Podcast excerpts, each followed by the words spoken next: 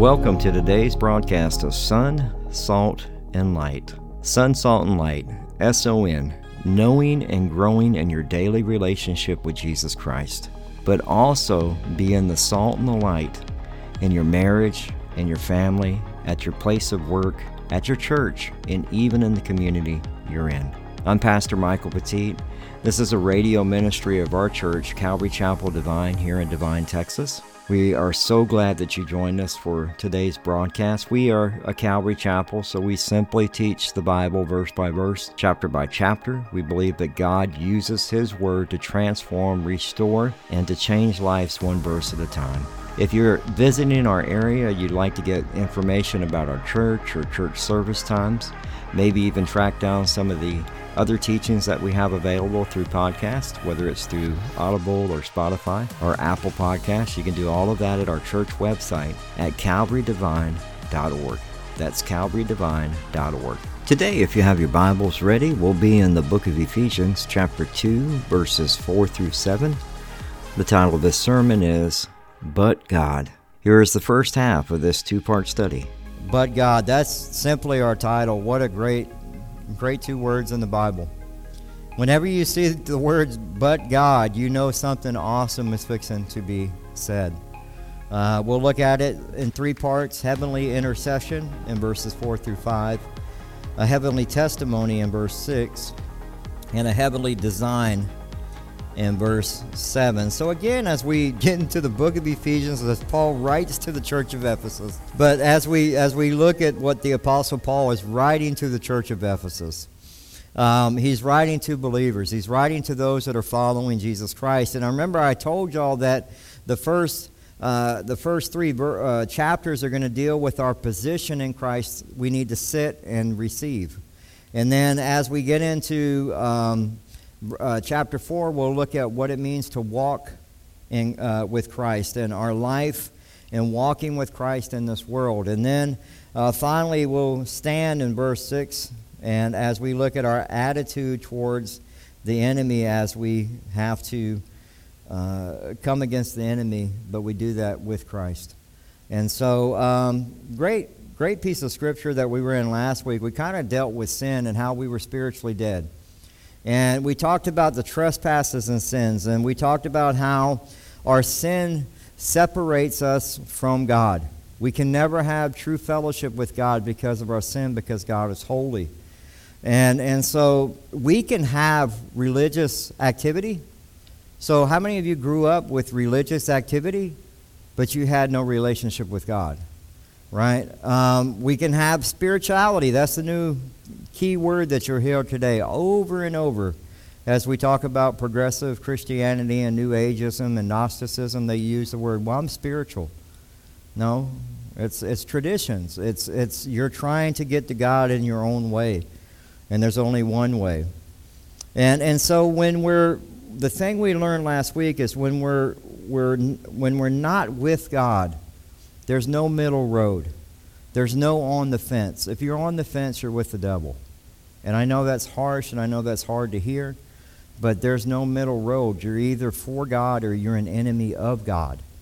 And that's it's in Scripture as, as we look at that, because um, it says you follow the course of the world, you follow the prince and the power of the air, which is Satan.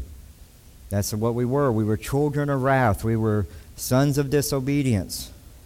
And so, one of the things we need to understand is as we look at uh, that th- those verses, we're going into such a beautiful piece of scripture. But I, w- I want to read this to you out of Second Thessalonians chapter one, verses eight and nine. It says, "In the flaming fire, taking vengeance on those who do not know God, and on those who do not obey the gospel of our Lord Jesus Christ, these shall be punished with everlasting destruction from the presence of the Lord."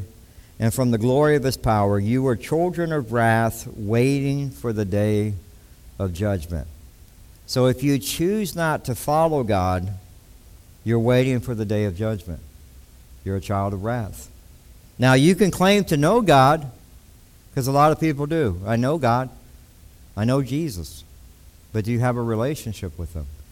Have you confessed your sins to Him? Have you asked Him to be the Savior of your heart and your life? Do you understand what he did on the cross for you? It's like these are all things that we have to look at. And, and I love this because what Paul is going to do is Paul is going to move from, and, and, very important as we, as we change the position here, because all he's doing is giving contrast. And, and that's what we're receiving. So contrast is, is simply uh, easy to remember a hurricane. Uh, what is the contrast? You see the before pictures, before the hurricane, and then you see what? The after pictures, and you go, what happened? Where was that house? Is gone. It's the contrast of the two, and that's what Paul has given us. And so he, he's also going to show us in the scriptures as we move forward all the way. Uh, we're going to get all the way to verse 7, but next week we'll be in verse 10.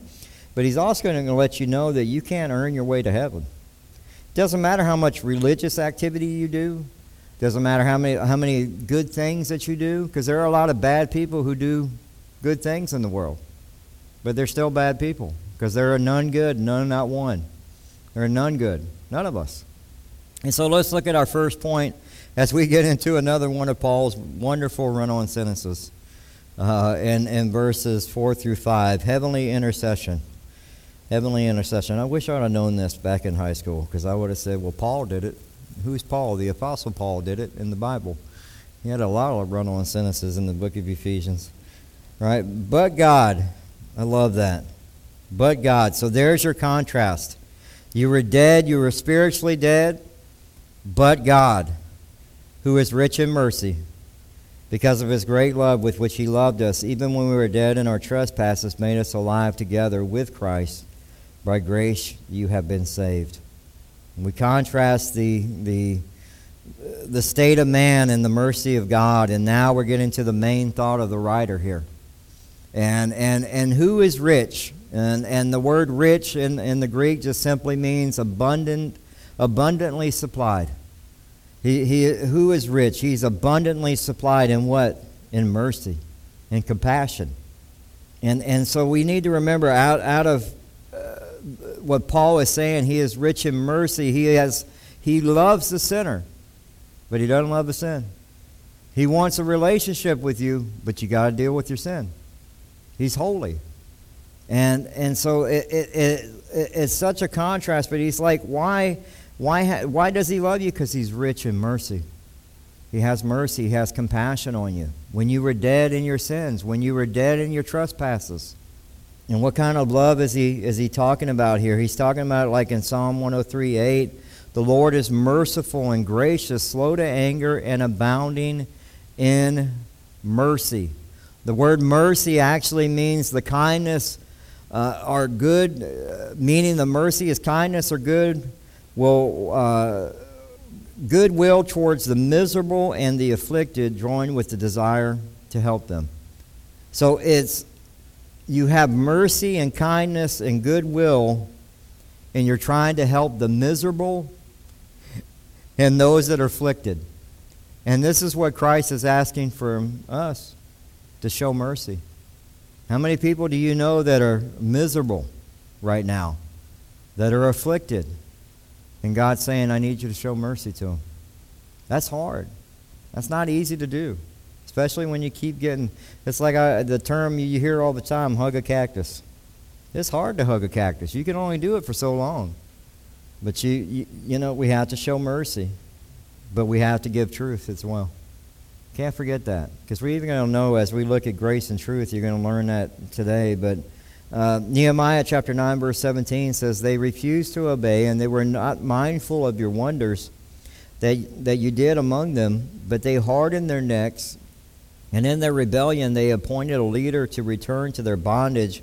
But you are God, ready to pardon, gracious and merciful, slow to anger, abundant in kindness, and did not forsake them. As, as they were looking over the history of Israel, you see that God was is the same today, yesterday, and forever, that He's merciful, that He's slow to anger. Why hasn't He dealt with you? Because He's slow to anger. He's wanting you to come to Him. He's wanting you to repent.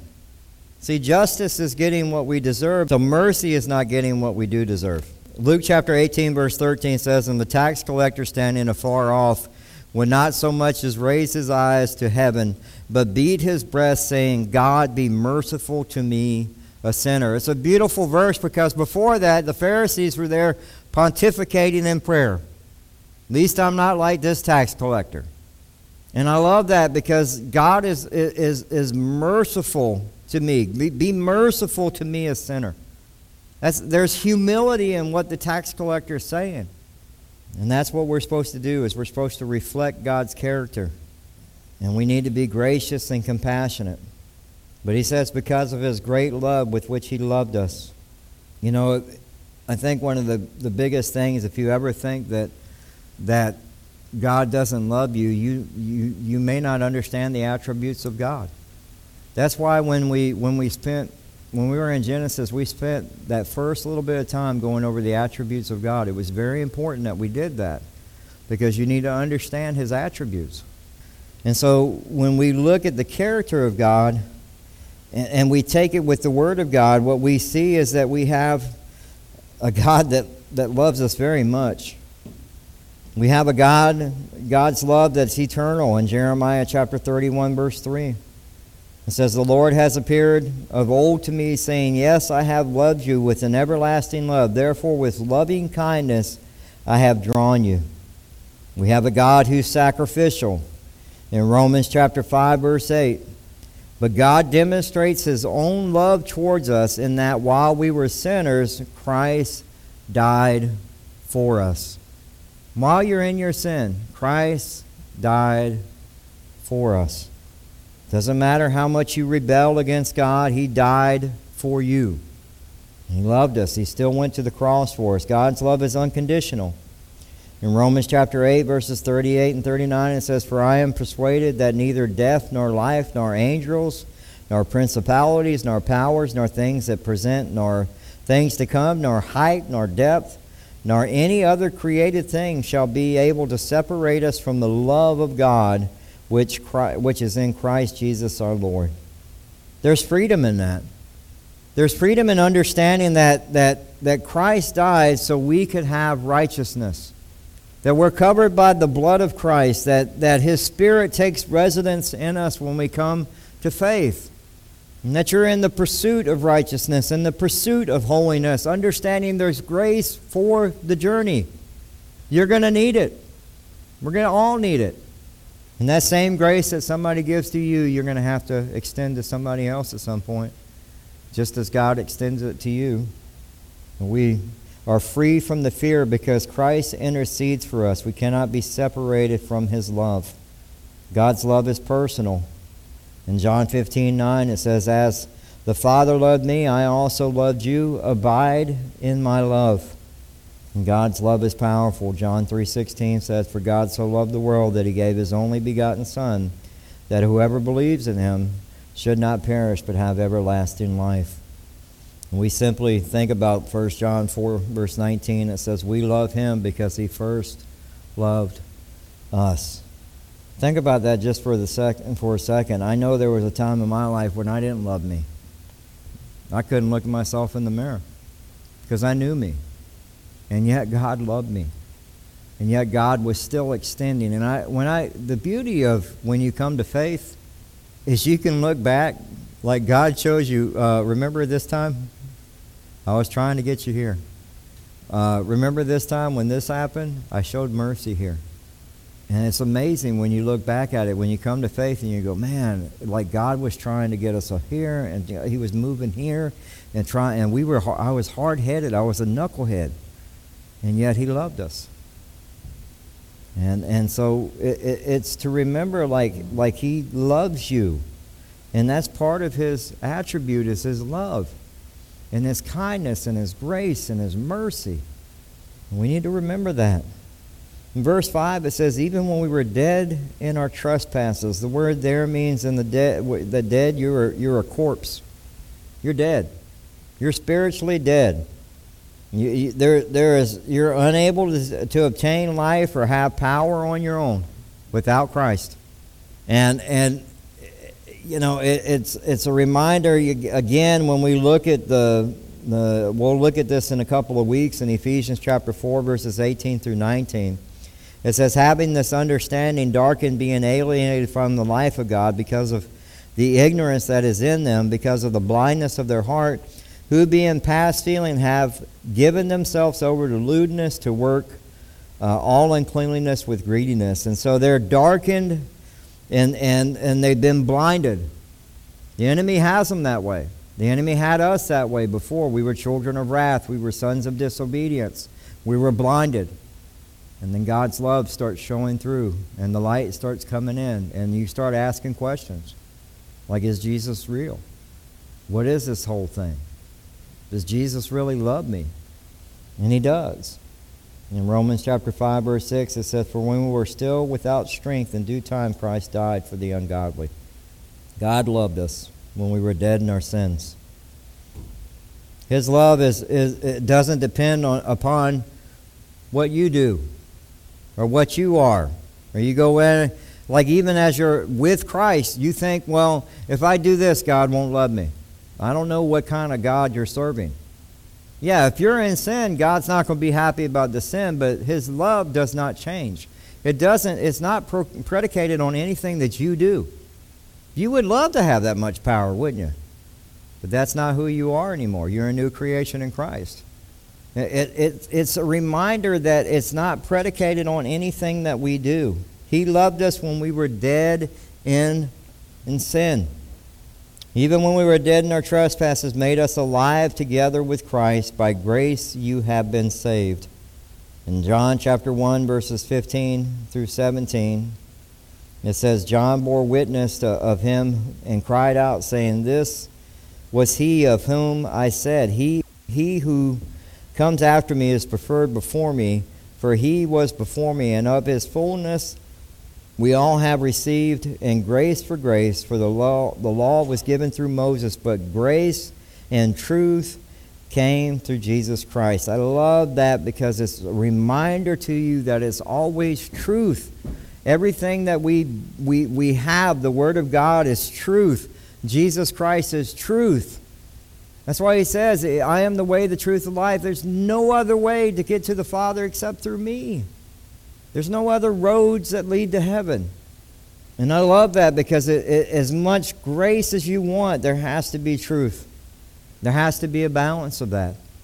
Because some people can be all grace, and that can, man, that can end. That's like I was saying. That's all cotton candy.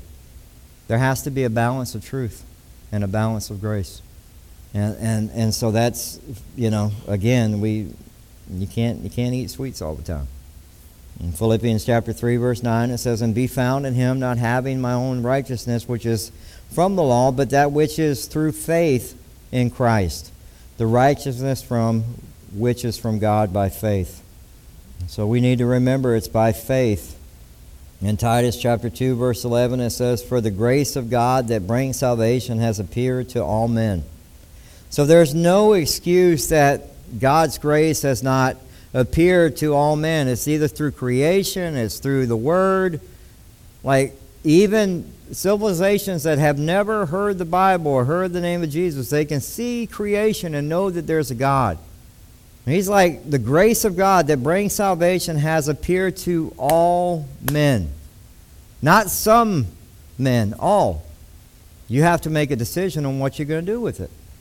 And, and, and the beauty of that is, is that nobody is beyond God's rescue. No matter how bad that person is in society, God can reach them. And, and you know, I, I'll give you one, two of them right off the bat. The son of Sam came to faith. He came to faith. Jeffrey Dahmer came to faith. And you go, wait a minute, that dude ate people. He came to faith.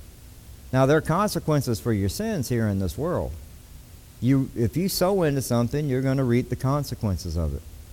Now you're forgiven instantaneously when you confess your sin and ask Christ into your heart. The reality of it is though is like God eh, eh, God's grace is can rescue anybody. You have to be aware of that because there are people in your life right now you're going there's no way. There's no way that person would ever ever ever ever, right?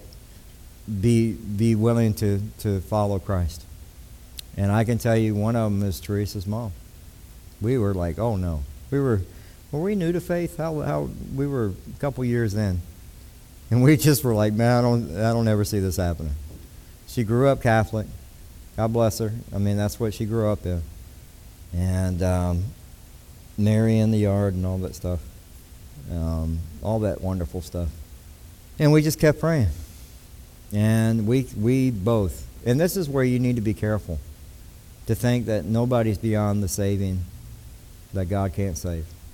Because something happened in her life. She had some high, I mean, she went through a period after um, after Lewis passed away, or was Lewis? Lewis had passed away, her husband. And um, she started having some anxiety. She called Pastor Joe, unbeknownst to me and Teresa. And Joe went over to the house. She ends up giving her life to Christ. And so you need to be careful whenever you think somebody's beyond beyond reach. As Christians, as followers of Christ, you need to be very careful with that. Because when I read this, I go, all men, right? And I go, well, that's everybody. All is everybody. That means everybody, anybody, right? We need to remember that. So when we see, you know, our, our nation going the way, all men, all women, all men and women in the Congress, all men and women in the Senate, start praying for that all men and women in the IRS and all these other places that we've, the FBI and the CIA, make a great awakening. At SatanCon in Boston, man, let people go out and start preaching the gospel, start praying over the building, praying over the city. We, we have to we have to understand like we have a, a purpose to serve God and pray for people that need faith, and we need to show grace and love and mercy, just as you know we're reading here. We need to have that because, you know, you needed it too. Because I was a child of wrath. I don't know about you. I was a son of disobedience. And there were people that thought, man, there's no way that that person would ever come to faith. About me. So this is our second point, heavenly testimony in verse 6. And it says, And raised up together and made us together in the heavenly places and in Christ. And there's our, our, our in Christ. Remember, I told you at the very beginning when we started the book of Ephesians, you're going to see that word in Christ a lot. And I think it's listed in this, these verses in, in, in 4 through 7, is in Christ appears twice. Um, but raised up together, and that always reminds me of Colossians chapter 3, verses 1 through 2. It says, If then you were raised with Christ, seek those things which are above where Christ is seated at the right hand of God. Set your mind on things above, not on the things on earth. So as we're raised up, we're, we're, we're, we're made and made us sit together in heavenly places. The beauty of that is, is like when we look at this, is we're reminded that, that Jesus was raised up and, and went to heaven, right? He ascended to heaven. In Mark 16, 19, it says, So then after the Lord had spoken to them, he was received up into heaven and sat down at the right hand of God. In Romans chapter 8, verse 34, it says, He who is he who condemns, it is Christ who died, and furthermore is also risen, who is even at the right hand of God, who also makes intercessions for us. And then finally in Hebrews chapter 10, verses 12 through 14, it says, But this man, after he had offered one sacrifice for sins forever, sat down at the right hand of God. From that time, waiting till his enemies are made his footstool, for by offering he has perfected forever those who are being sanctified. And so we are we see that, that Christ was raised up and seated at the right hand of God and and, and it, Colossians tells us if you were raised with Christ, you are to seek those things that are above. And, and because that's where Christ is seated at the right hand. Set your mind on things that are above. Unfortunately, what happens is we can put our minds too much on the things of this world. You need to have your mind set on the dwelling place of God. It doesn't mean that you're floating in the clouds and you're forgetting about everything that's happening in the world. It means that you're, you're like, Lord, what is your will for me today? I'm setting my, my, my heart, my mind, Lord, on you. That's how I start my day.